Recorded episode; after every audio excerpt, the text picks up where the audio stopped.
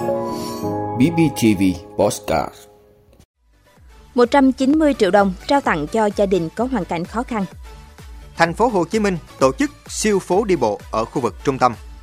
Chính phủ chỉ đạo lập tổ công tác ở các tỉnh gỡ khó cho doanh nghiệp. Sắp nhập hơn 1.000 đơn vị hành chính trong 3 năm tới. Tỷ lệ sinh tại Italy thấp chưa từng thấy. Đó là những thông tin sẽ có trong 5 phút tối nay, ngày 10 tháng 4 của BBTV. Mời quý vị cùng theo dõi. Thưa quý vị, 190 triệu đồng là tổng số tiền chương trình truyền hình nhân đạo chia sẻ nỗi đau vừa kết nối trao tặng gia đình anh Nguyễn Thanh Quang và chị Huỳnh Thị Hiệp ở ấp 3 xã Minh Tâm, huyện Hớn Quảng. Chương trình do Đài Phát thanh Truyền hình và Báo Bình Phước BBTV phối hợp Hội Bảo trợ Người Khuyết tật Trẻ Mồ Côi và Bệnh nhân nghèo tỉnh thực hiện với sự đồng hành của doanh nghiệp vàng bạc đá quý Kim Hương, thành phố Đồng Xoài. Không có đất canh tác, cuộc sống cả gia đình anh Quang, chị Hiệp vốn đã rất khó khăn, lại càng thêm khốn đốn khi hai năm nay anh Quang mắc căn bệnh tiểu đường, suy thận nặng. Biến chứng căn bệnh khiến chân trái của anh bị hoại tử, phải cưa bỏ và mù cả hai mắt. Tiền của chắc chiêu, vay mượn bao năm đều cạn kiệt sau những lần chạy chữa. Chị Hiệp vốn mắc bệnh tê nửa người, đục thủy tinh thể, lại phải chăm chồng bệnh tật nên không thể lao động. Mọi chi phí sinh hoạt, thuốc men đều phụ thuộc vào công việc phụ hồ với thu nhập ít ỏi của người con trai lớn. Hiện cả gia đình đang sống trong căn nhà tạm bợ, xuống cấp trầm trọng. Trước những khốn khó của gia đình anh Quang, chương trình chia sẻ nỗi đau đã nhanh chóng kêu gọi vận động các nhà hảo tâm, câu lạc bộ, đội nhóm thiện nguyện trao tặng gia đình anh số tiền 190 triệu đồng. Với số tiền này, ban tổ chức chương trình thống nhất cùng gia đình và chính quyền địa phương trích 90 triệu đồng để xây nhà, 12 triệu đồng đưa anh Quang đi khám bệnh, 14 triệu đồng trả khoản vay trong quá trình chữa bệnh trước đây, 18 triệu mua một con bò sinh sản để phát triển kinh tế, còn lại gửi tiết kiệm để tiếp tục chữa bệnh cho anh Quang và con trai út đi học. Ngoài ra, Hội Bảo trợ huyện sẽ hỗ trợ vận động ngày công làm nhà. Ủy ban nhân dân xã cũng sẽ tạo mọi điều kiện, hoàn tất mọi hồ sơ giấy tờ đất cho gia đình. Được sự quan tâm hỗ trợ chu đáo của chương trình, chị Hiệp xúc động chia sẻ, tôi vô cùng biết ơn chương trình cũng như các nhà hảo tâm đã quan tâm đến hoàn cảnh của gia đình tôi trong lúc khốn khó. Sự chia sẻ kịp thời sẽ giúp gia đình tôi có thêm động lực để vượt qua khó khăn.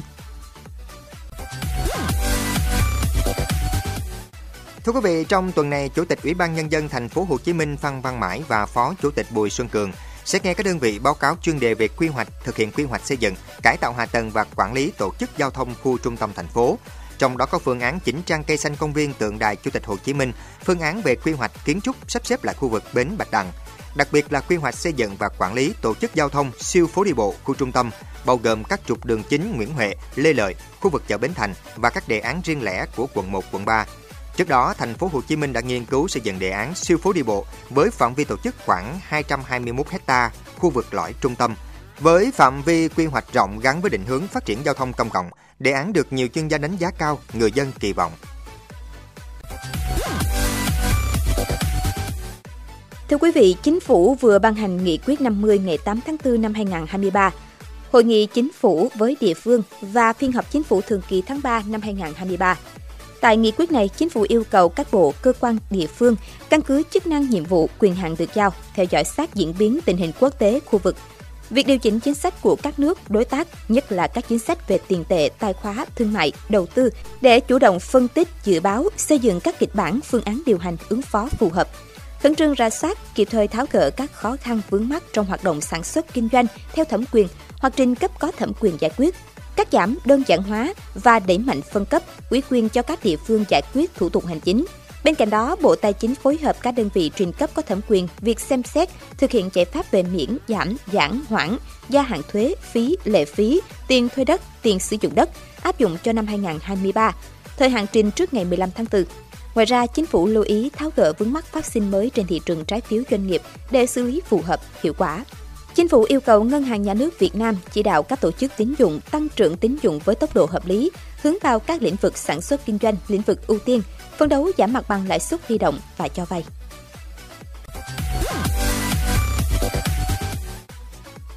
Thưa quý vị, Bộ Nội vụ vừa gửi chính phủ dự thảo nghị quyết về việc sắp xếp đơn vị hành chính cấp huyện, cấp xã giai đoạn 2023-2030. Theo đó, Bộ Nội vụ sẽ hoàn thành sắp xếp sắp nhập 52 đơn vị hành chính cấp huyện và hơn 1.000 đơn vị hành chính cấp xã trong 3 năm tới.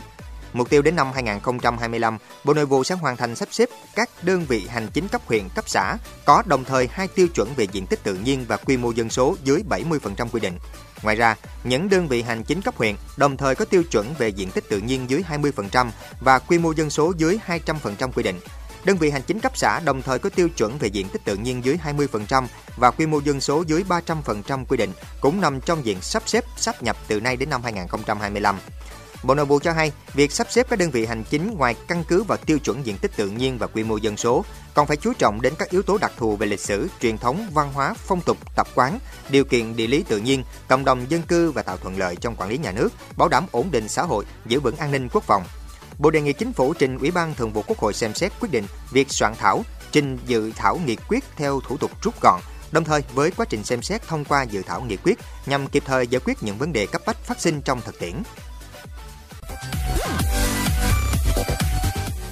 Thưa quý vị, Viện Thống kê Quốc gia Italy vừa công bố số liệu dân số cho thấy dân số Italy đã giảm xuống mức thấp nhất lịch sử, khi chưa tới 400.000 trẻ được sinh ra ở Italy trong năm 2022 làm sâu sắc thêm tình trạng khẩn cấp quốc gia về tình trạng suy giảm dân số ở quốc gia này. Tổng số trẻ sơ sinh ở Italy đã giảm 1,8% so với 400.249 ca sinh được ghi nhận vào năm 2021, con số thấp nhất kể từ năm 1861. Các số liệu mới do cơ quan thống kê Italy công bố vào ngày 7 tháng 4 cho thấy tại nước này, tỷ lệ sinh tử trong năm 2022 là 7 ca sinh mới so với 12 trường hợp qua đời, khiến tổng dân số của nước này giảm 179.000 người. Dân số Italy đã giảm kể từ năm 2014 với tổng mức giảm khoảng 1,36 triệu người trong khoảng thời gian này, gần bằng số cư dân của Milan, thành phố lớn thứ hai của nước này. Tuy nhiên, những con số trên đã được bù đắp một phần bởi tình trạng nhập cư khi số người nhập cư vượt quá số người di cư là 229.000 vào năm 2022.